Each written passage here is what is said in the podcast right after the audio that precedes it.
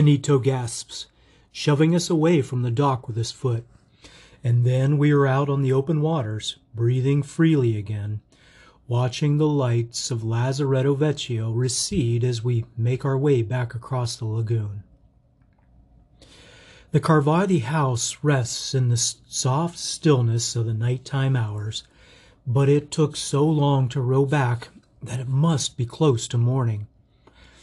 Soon the cooks and maids will stir.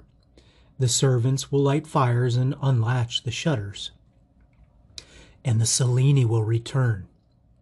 They're not allowed into Venice until after second bell, but I can't remember if I heard first bell already. How long will it take for the guards to search them? How long to reach our house? We might have less than an hour. My heart quickens. I cannot be caught. We lay the body on the bed, and Benito lights a fire in the hearth as I wrestle one of my nightgowns onto the girl. My stomach churns as I wrench her stiff limbs through the fabric. Out of respect, I fold her arms in front of her and quietly thank her for helping to save my life. I wonder what her name was, where she lived, if she feared death when it came for her. I've sinned by robbing a grave, but her body would have been burned anyway. At least now her bones will be laid to rest in a patrician's tomb. My tomb. She really doesn't look like me at all, but there's nothing to be done about that now. I pick up my washing basin and splash water around the door frame on the ground to keep the fire from spreading. In her cage across the room, Rella warbles in her sleep, her head her head buried in her puffy chest. She wakes up and regards me begrudgingly as I slip a simple letter for Theodore into the straps on her leg. I'm free. I wonder if it will bring Theodore comfort. I rub Rella's feathery belly against my cheek and tuck her into the crook of my arm. Ready? I glance across my room at the birthday presents that will likely burn, my books, all my small comforts.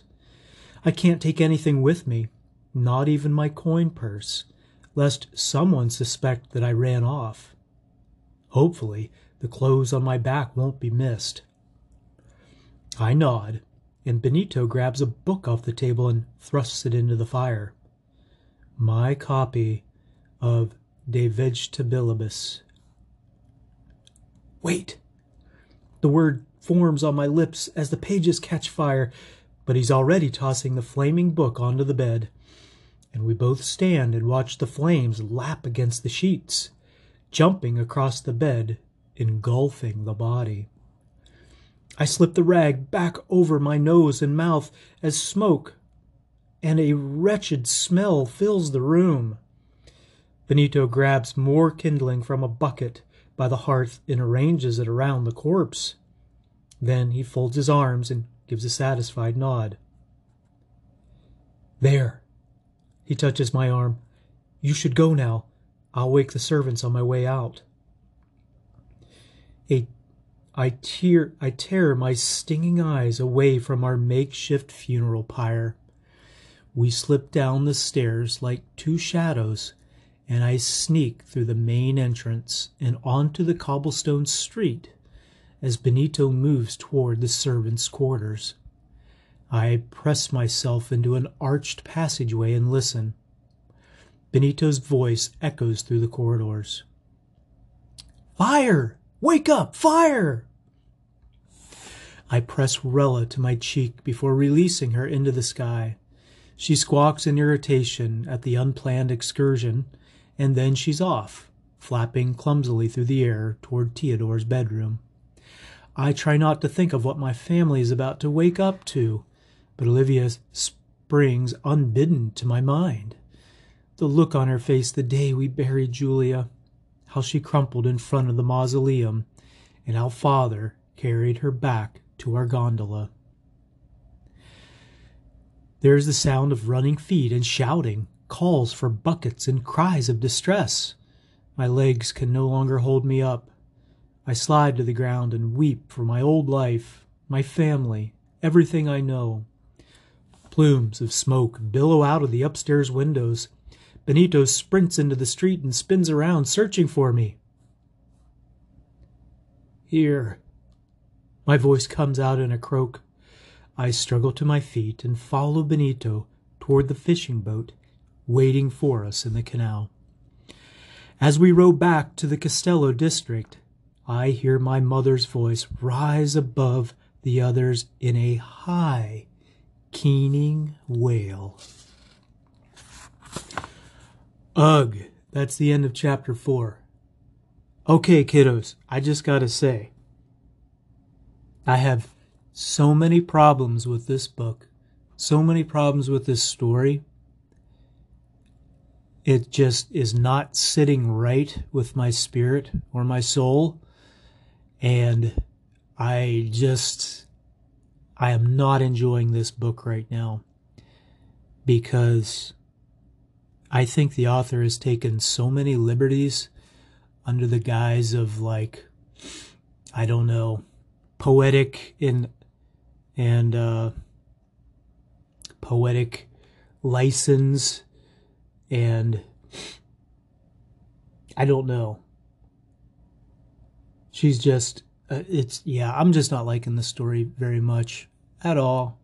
But in an effort to show you kids that I'm not trying to keep things from you and that I'm not I'm not a big daddy censor um trying to weed out things that I may not like.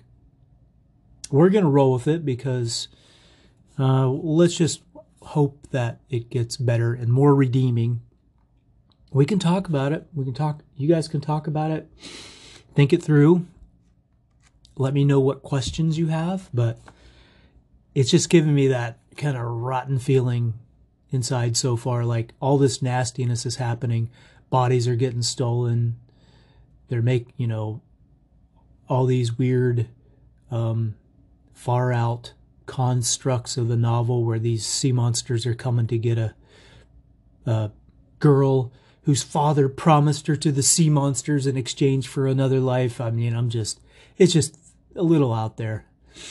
Okay, um, just give me one second here and we will start chapter 5. A brisk northern wind rushes down the canal and sweeps past me as I stand shivering in the new clothes Benito brought. He tied up the boat while I ducked into an alcove to change, and now he inspects my outfit, his mouth pressed into a thoughtful frown. It doesn't matter that they're big, I say as I roll the cuffs up of the trousers up and tuck in the shirt. I'm thankful now for my lanky form, and that the jerkin is loose and shapeless. The leather shoes belong to Benito's father. I only agreed to take everything after he reminded me that his mother could sell my old clothes for enough money to outfit their entire family with new shoes. I wish I had brought a cap to hide the softness of your face. I hand him my old clothes, bend down, and rub my fingers along the ground before wiping them across my face. Better? I ask. Almost. He pulls something metal from his pocket and holds them out with an apologetic shrug. They're sewing scissors. His mother's, most likely, and plenty sharp. Oh, I hesitate. I'm very fond of my thick brown hair. I love its chestnut color that reaches to my waist and shines with red hues in the sunlight. I touch the plaits that are bound up like ropes at the nape of my neck. Will you do it? I ask, and Benito nods. I undo the braids and close my eyes, listening to the rasp of metal and the quiet wisp of my hair slipping in coils to the floor. Your face is your mask now, Leona, he says. What does that mask say about me? I'm no longer a Carvati, no longer even a girl, a stranger and a prisoner in Venice. When he's finished, my hair hangs just below my chin. I take a thick ribbon and tie it back at the base of my neck. Half of it falls forward into my face. Most people see what they're expecting to see, Benito says.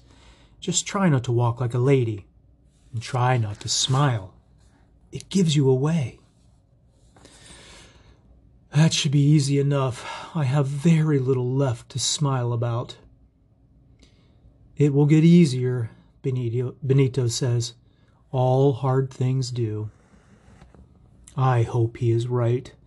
Above all, the bells of San Zanipolo ring out. Above us, the bells of San Zanipolo ring out the morning hour. Benito sighs. I have to go. I need time to come up with an excuse for why I was out all night and why I'm coming home with woman's clothing. I clasp my hands in front of me, then hastily separate them at the look on Benito's face. You saved my life. And you saved my father's. We're even now. If you need help, you will come find me. Promise? I promise. I refused his offer to stay with his family. The chances of discovery were too high. I'll have to brave the streets alone. Good. He stands up straight and presses a fist to his heart. In bocca al lupo, he says, into the mouth of the wolf. It's a good luck charm, said to an actor before he goes on stage. I pressed my fist in return. Crepi lupo. May the wolf die. Tears spring from my eyes, but I hold them back. I have to be brave. Goodbye, Leo, he says. Leo, short for Leona. And also Leonardo. He's given me one final gift a new name for my new life. I watch him slip into the nearby alley that leads to his house, wondering if the wolf really will die or if I'll be devoured. Under different circumstances, I would have enjoyed seeing Venice in disguise. I have never had so much freedom I was not often allowed out of my house and never alone. Today, I am anonymous and nearly invisible as I wander for hours through the streets of the Castello district. I admire the gauzy shimmer of the spells that support the wooden pilings beneath our buildings and fortify our wooden bridges until they can be rebuilt with the Istrian stone. I'm glad I still have time before the spell sight leaves me.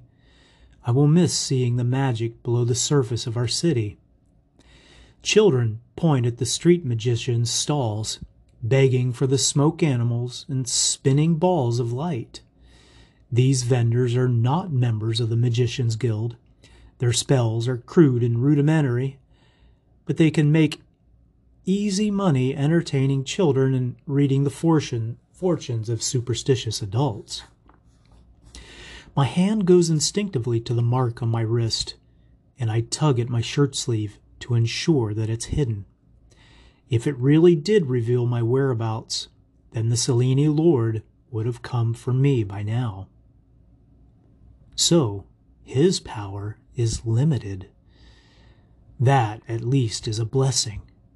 I am one of, I am among thousands of Venetians on the streets today. I'm also tired and desperately hungry. I stop beneath an entryway and rest my head against the soft bougainvillea. Let me get that word again. Bougainvillea. I am totally murdering that word. I'm sorry, kiddos. B O U G A I N V I L L E A. Bougainvillea. That's what I'll say. It sounds fancy. It's a total fraud. I don't know what I'm saying. Bougainvillea. I'll look it up so I pronounce it somewhat properly. Bougainvillea that spreads up the wall in bursts of vibrant purple. I have already asked for work at the Waxmakers Guild and the Rope Makers, but neither one needed extra labor. I waited in line to speak to an herbalist, but when it was my turn, Signor Lordion walked up with his daughter, Portia, and I was so frightened they would recognize me that I raced down several alleyways and lost my way. I consider the options before me. There is the Pieta orphanage, but they usually only take infants and my father still goes to hear the children's performances. It wouldn't do that. It wouldn't do to have me on stage at a concert for at a concert for him and all of Venice to see. Besides, one of my few consolations is that I will never have to play a musical instrument again. I'd happily join the Horticulturists Guild, but they pick their apprentices at a young age from respected families not orphans fast approaching adulthood. Besides, even if I were to find work, I would still be left with my greatest problem removing the mark that binds me to the Cellini. The only guild that could possibly help me is the magicians, and each magician only hires one assistant, a boy, whom they keep until he loses the spell sight. The chances that a magician needs a new assistant right now are very, very slim. I tangle the soft flower petals between my fingers. What was it my father had said last night about Mago Ray? He lives alone. He doesn't allow guests. That hardly sounds like the kind of man who would search out an assistant. I've heard plenty of stories about the most formidable magician in all Venice. Ray is a hurricane of a man, blunt and scathing, prone to fits of wrath when crossed. He visited our house once when I was young, and I caught a glimpse of him between the marble banisters. Childhood memories are unreliable creatures, but I vividly remember the way his robe flared out around him like charcoal feathers as he strode or flew through the central hall. Fierce black eyes, sharp as a raven's. Most of all, what I conjure up from the memory is how I felt small and frightened. Anyone would say I'm a fool to knock on that door. But I would have food and clothing and shelter. I could be perfectly anonymous, depend on no one. I'd make up excuses to stay away from the homes of the patricians I knew when he visited them. Most importantly, if there's a way to remove this mark, I would find it in the magician's library. I slide my thumb under the cuff of my shirt and rub at the hidden crescent shape. I might be trading one monster for another, but if I want to get out of Venice, then I'll have to brave the danger. After all, I've outsmarted monsters before. That's the end of chapter 5, kiddos. Okay, quick note here. Um, Leona is going from one grand deception that employed uh, Benito's help that is, I guess, working so far. And now she is delving deeper into her life of uh, deception and mystery and hiding. She's going to con- conceal her identity as she approaches this master magician, Maggio Ray.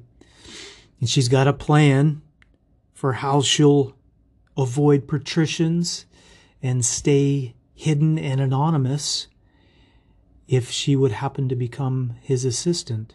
So, sounds a little bit like Cora planning out her deceptions to get her way in the uh, Winter King. That seems to be a common thread here with uh, Christine Cohen's books. So, anyways, we're going to go with it, but we're just doing a little bit of analysis, character analysis, and plot plot analysis as we go. Okay, so we'll see how deep old uh, Leona can get into this um, new identity of hers, her her false identity as a street person who looks like a boy now after cutting her lovely locks. Chapter 6 As I wander, I have plenty of time to consider the foolishness of my plan. Mago Ray's house is in the San Marco district like mine. Thankfully, the Carvati Palace is at the entrance to the Grand Canal, close to St. Mark's Square at the Doge Palace, and the Magician's is further down the canal. It's a short boat ride from the Castello district, but I have no money for a gondola, and so I go on foot, winding down alleys and across bridges, stopping every so often to ask directions. I'd never realized Venice was such a tangled mess of streets and canals, bridges and squares. I knew there were six districts, but this is the first time I've seen how different they are from each other, like separate cities within a kingdom.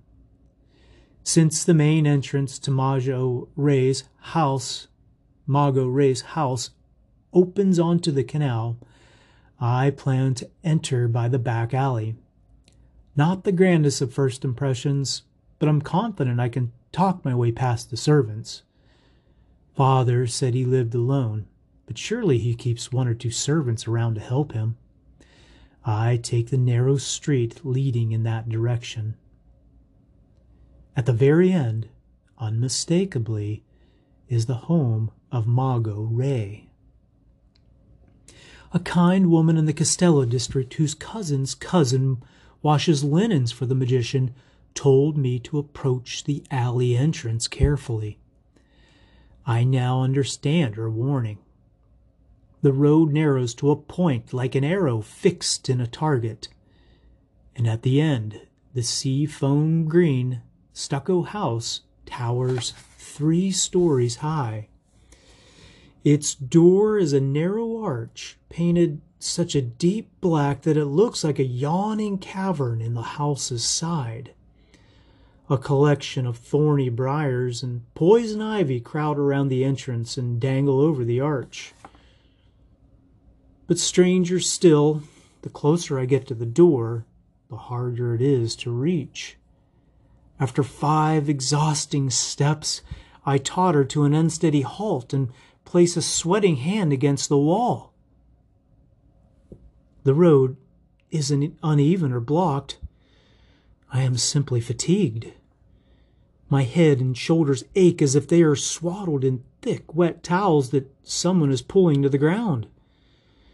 I put a hand to my forehead to check for a fever. I won't convince anyone to hire me if I look like I've brought a new plague to Venice. It would be best to come back tomorrow after I've slept. I turn to leave. A blue and white swallow flashes overhead and swoops into the alley.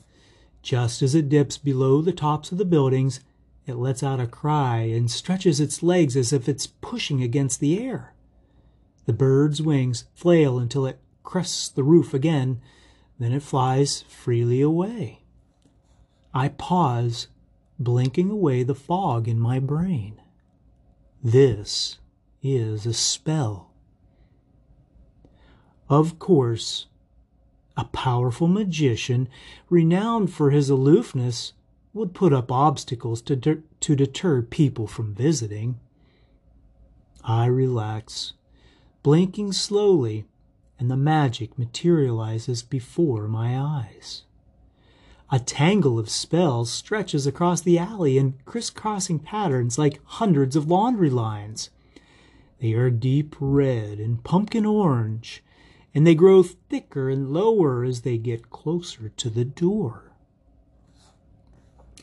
I know very little about magic, but I assume these are barrier spells meant to dissuade people from entering. Unwanted guests wouldn't suspect a spell was keeping them away. They might assume they've suddenly taken ill, like I did, or perhaps they'd remember a more pressing matter that needs attention. I smile grimly. Mago Ray might deter some visitors with this trick, but he can't fool me. More importantly, the spells start a few feet above the road, so there is room to duck under them. I stoop down and my head clears. The relief is so swift and complete that I let out a sigh. For a while I shuffle forward in a half crouch, but the lattice work of spells is getting lower, and once it reaches my cheekbones, my head begins to buzz. I switch to all fours and crawl along in dirty crawl along the dirty stone street until my knees bump against the back stoop. The spells connect to the door, so visitors must knock and wait to be let in while still on their knees. My nose almost touches the ivy, which doesn't just wrap around the door, it's actually growing through the gaps and into the house. If I want to make a confident entrance, then I cannot crouch like a dog hoping for scraps. I knock three times on the door, take a deep breath, and struggle to my feet. The air thickens and pulses with heat, as if I've put my head inside a brick oven. I blink to clear my eyes, but the small black dots that bounce around my vision won't disappear. No one answers the door. Beads of sweat form on my forehead, and I slip back down into a crouch and take a few quick breaths of cool air. Then I knock again and force myself back up into the web. This time the dizziness settles on my mind immediately, and I fight the sick feeling that twists my stomach.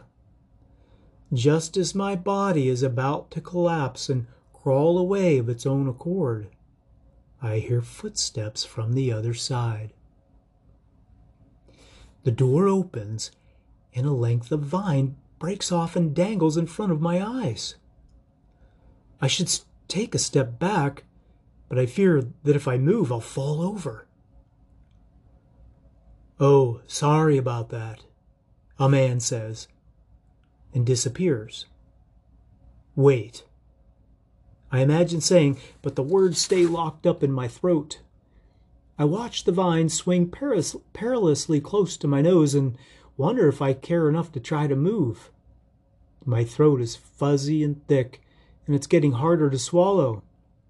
My eyes leak tears, but I can't crouch down now. I need to get past this man. If he ever comes back. By the time he reappears, all I can see is the black shape of his clothes. I blink to clear my vision. It doesn't work. One moment. A sharp snip of scissors, and the vine crumples like snakeskin to the ground. He uses his foot to push it aside. I wouldn't touch that, he says. The man tucks the scissors into his belt and folds his arms. I wish my head would stop pounding so I could think how to address him. Can I help you? His voice is quiet and colorless. I clear my throat and try to make my tongue cooperate. I've come to see Mago Ray. Is he expecting you? No, but I. I have a proposal for him. I think the vine on the ground is starting to slither. I try to shuffle sideways, but the, wor- the world spins frantically when I move my head. A proposal? I don't think. He pauses. You're standing in the spell net. I nod. That was a mistake. My head lolls to my chest and I can't bring it back up. When did my forehead get so heavy? Why would you do that, child? I have a very clever response, I'm sure of it, but the words won't form properly in my swollen mouth, and the black spots are growing larger, and now he's reaching out to pull me inside. But my legs can't be bothered with the journey. I fall forward into the man's arms. He catches me, and before I can ask him not to carry me lest he learn my secret, the darkness claims me.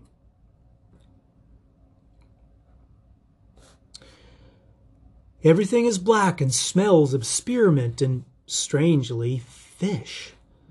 Mother keeps clay pots of mint for her headaches, and in the heat of summer our house smells constantly of crushed mint leaves. But it's late winter, too soon for her headaches.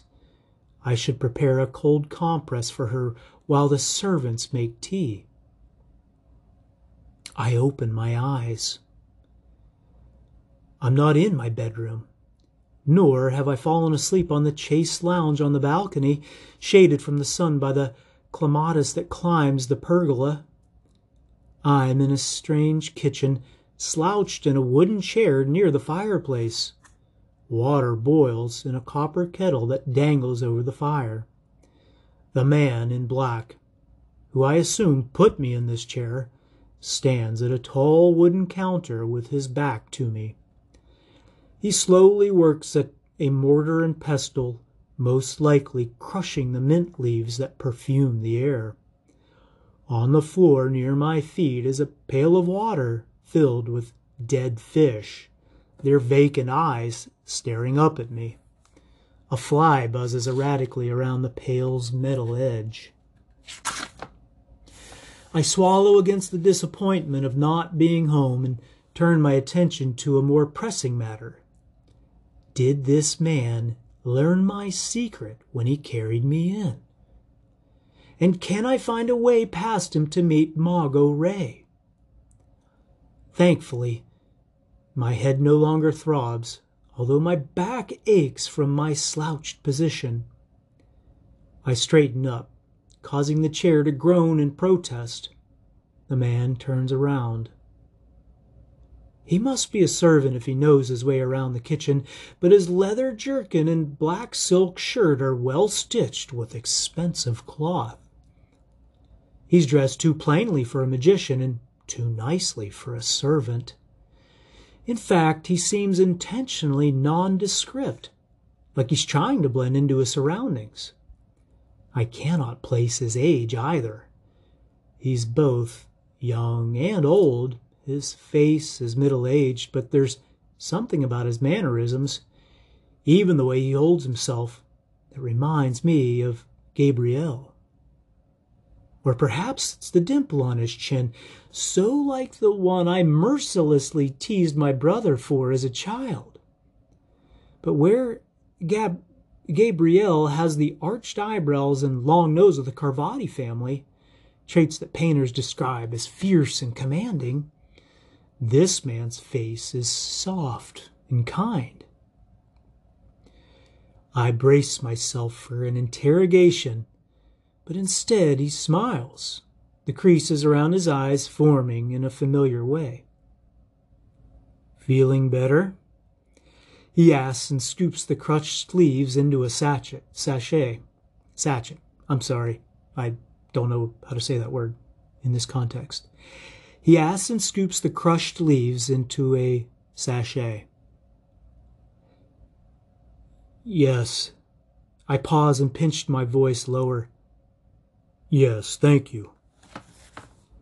I'm surprised you were even upright when I found you. He crosses to the fire and lifts the kettle off. Surely you saw the spells. I didn't want to crouch like an animal. The man pauses, eyebrows raised in surprise. Then he pours water into the cup. Mago Ray keeps to himself. Are you the cook? I glance around the kitchen. Bunches of garlic and onions hang on one wall. A row of copper pans hangs on another.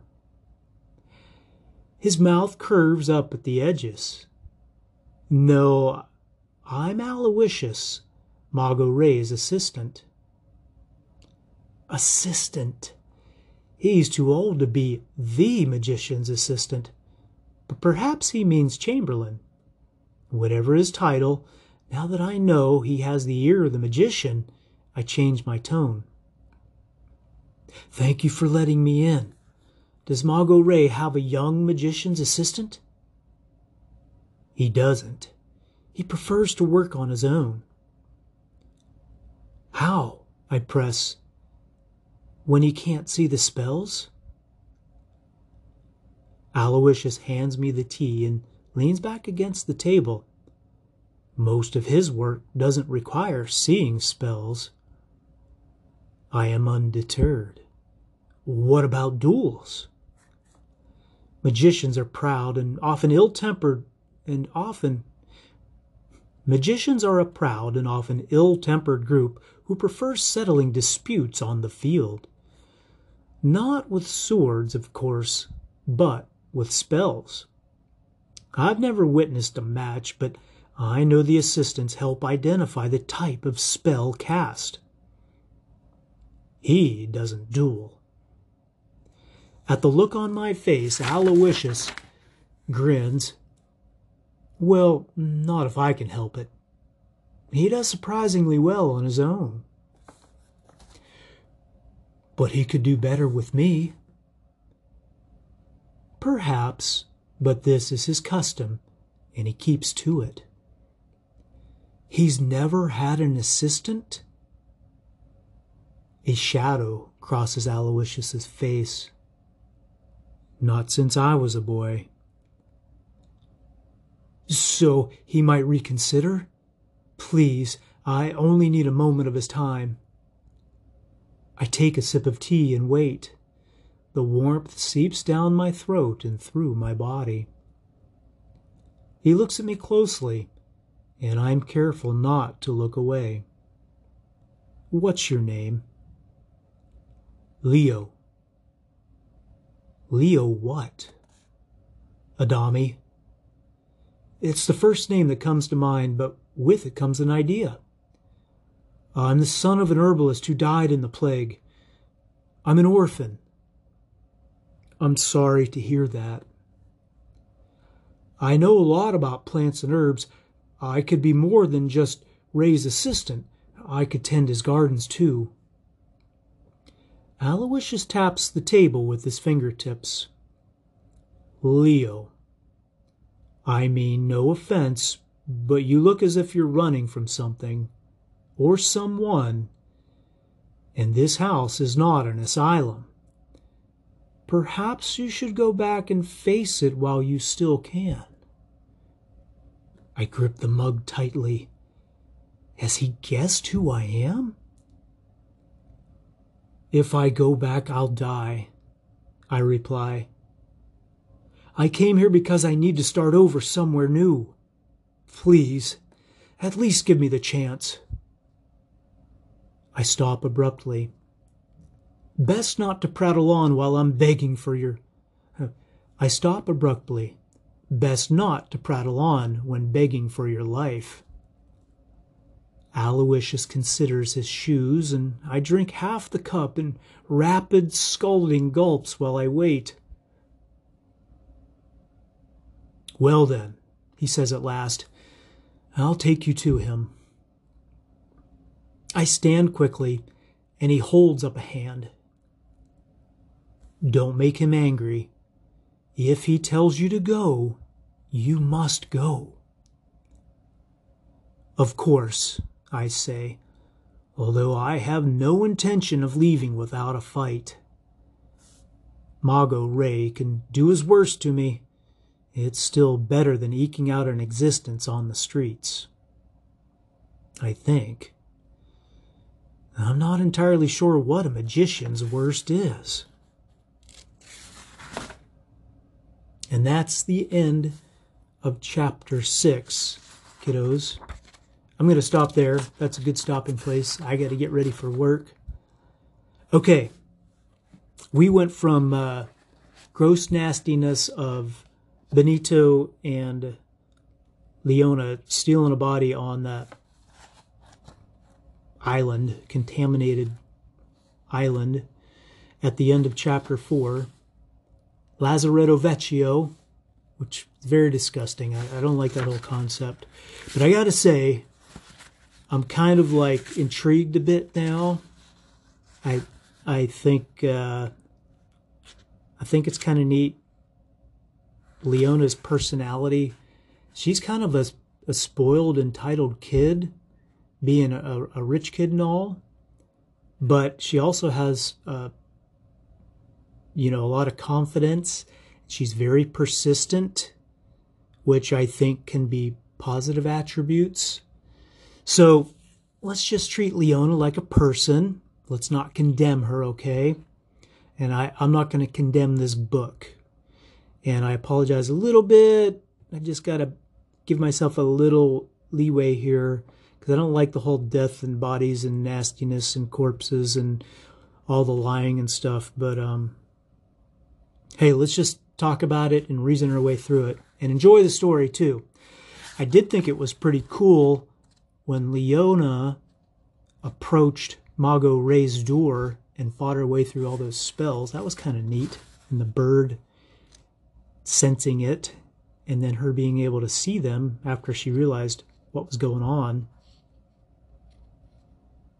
There's something kind of cool going on here about how the spells aren't visible at first and then they're visible after Leona senses them. So I'm just going to kind of consider part of this book to be like us watching a Harry Potter movie. I don't think we've ever watched a Harry Potter movie, but it can't be any worse. It's probably about the same. Maybe we should read a Harry Potter book and see if, like, uh, Christine takes any inspiration from Harry Potter. And uh, I forget the lady's name. It'll come to me after I'm done. The Harry Potter author, but I actually I really like her. And I really like her now versus who she started out when she was 20 some years ago or maybe 30 years ago writing the Harry Potter books. I think she's a super cool lady. Um, I don't know if she's a Christian or not, but she's she's a very courageous woman in what she stands up for and how she tries to speak truth into modern society. You will learn more about her, I'm sure, as you get older. So let me see. I do owe you a pronunciation of that one word. What was it? it was some sort of vegetation. Oh, yeah. Let me look it up. Give me a second here, kids. I'm going to hit stop and then jump back on with you. Okay, I'm back. That was quick, huh? Um, it's uh, pronounced this. I'll hit the little play button. Bougainvillea. Bougainvillea. Bougainvillea. Okay, that's not so bad. Bougainvillea is a genus of a thorny ornament is a genus of thorny ornamental vines, bushes, and trees belonging to the four o'clock family. Oh, great, another word I can't pronounce. Nyctaginaceae. It is native to eastern South America, found from Brazil, west to Peru, and south to Argentina. Bougainvillea. Sorry, I've never heard that before. Oh, let's hit another pronunciation. How to pronounce Bougainvillea. Come on. We are looking at how to pronounce the name of this plant. Ornamental vines, bushes, or trees they are. How do you go about pronouncing their name? Bougainvillea, you do want to stress on the third syllable, the V syllable. Bougainvillea. Bougainvillea. Did you get it? Let me know in the comments. Bougainvillea. Here are more videos. Okay, so Bougainvillea, if you want to give it the accent. Okay, so there we go. Um, love you guys. Uh, thanks for reading through these books with me. We're going to start on chapter 7 another time. Um, Garrison, my apologies if you're not super interested in these books. They're not super fun for your age. At least this one isn't, I wouldn't imagine, but uh, hopefully it'll pick up here and we'll have maybe some crazy fights with the sea monsters. I'm just calling them the sea monsters. The Selene. We'll see how all that goes down. So we are on, Sonia, you always ask how far we are through the book. Chapter 7 is page 74. And, uh, ooh, this book is 396 pages long. So we are not even, let me see, 30, not even 20% through the book. We're just getting not even getting warmed up yet, hardly. Okay. Oh, and kiddos, I asked you another question about Psalm 22. Psalm 22 that I read to you guys about Jesus on the cross when he said, it starts out he says, My God, my God, why have you forsaken me? Why are you so far from saving me, so far from my words of groaning? But that first part of that first verse in Psalm 22 is what Jesus, one of the things Jesus said while he was on the cross. And um, you'll learn more about that whole thing, whether Jesus was truly forsaken in a sense, he was, but in a sense, God never left his son. So, in one sense, he was, but in another sense, he wasn't. And this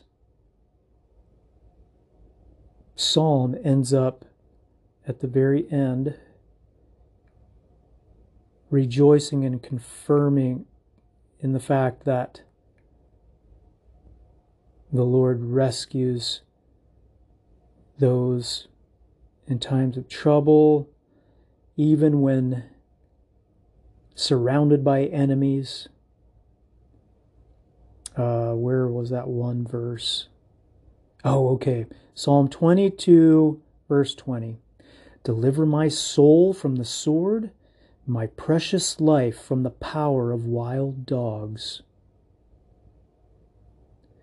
Save me from the mouth of the lion at the horns of the wild oxen, you have answered me.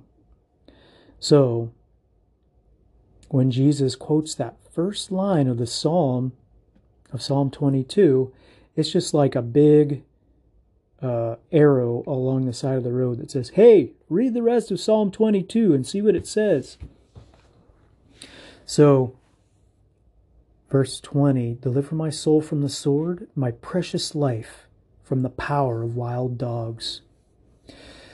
So Jesus regarded his life as precious, even though he laid it down on the cross, uh, laid it down for us with his death on the cross.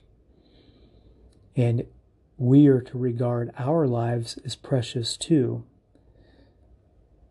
Um, we're to serve others and put others beside before ourselves, but we're also to love ourselves just as we love our neighbors, and we're to regard our lives as precious. And there's a bunch more scriptures that talk about how precious your life is and how much you mean to God.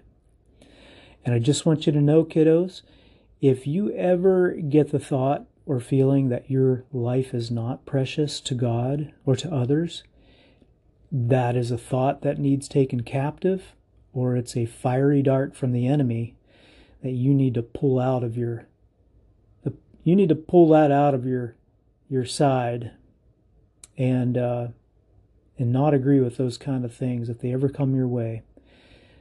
Lily, your life is precious to people, to your family and friends, and others you haven't even met, and to God especially. Gideon, your life is just as precious to God and people. Chrissy, your life is just as precious to your Heavenly Father and to people that you know and haven't even met yet.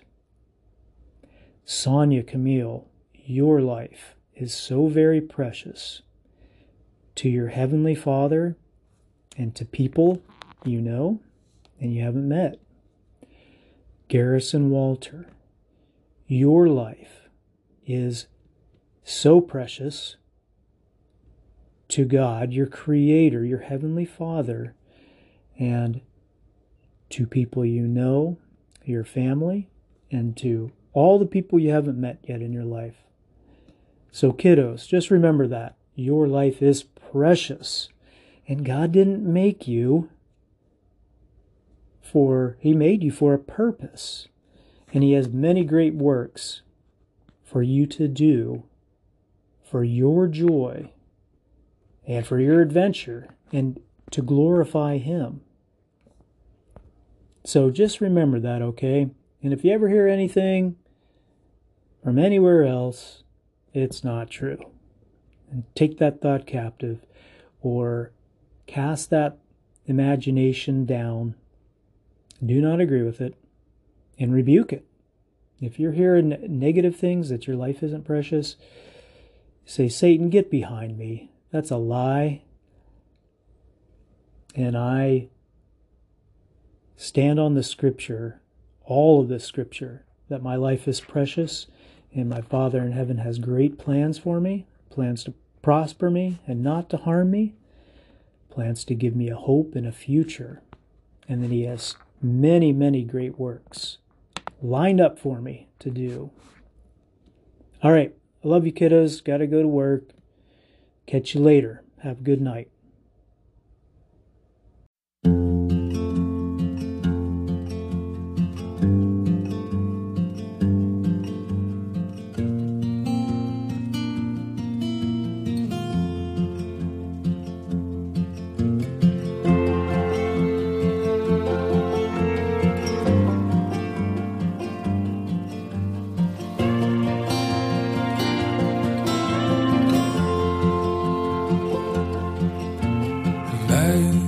All of your days shine brightly and your nights blessed with peace wherever you lay down to sleep.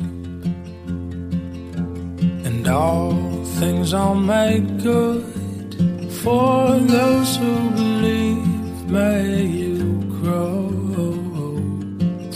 a seed into a strong, fruitful tree. As the days unfold, hold your breath to see. Life is a mystery,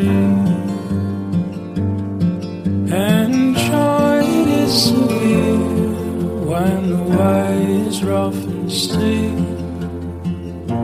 The Lord will make your days complete.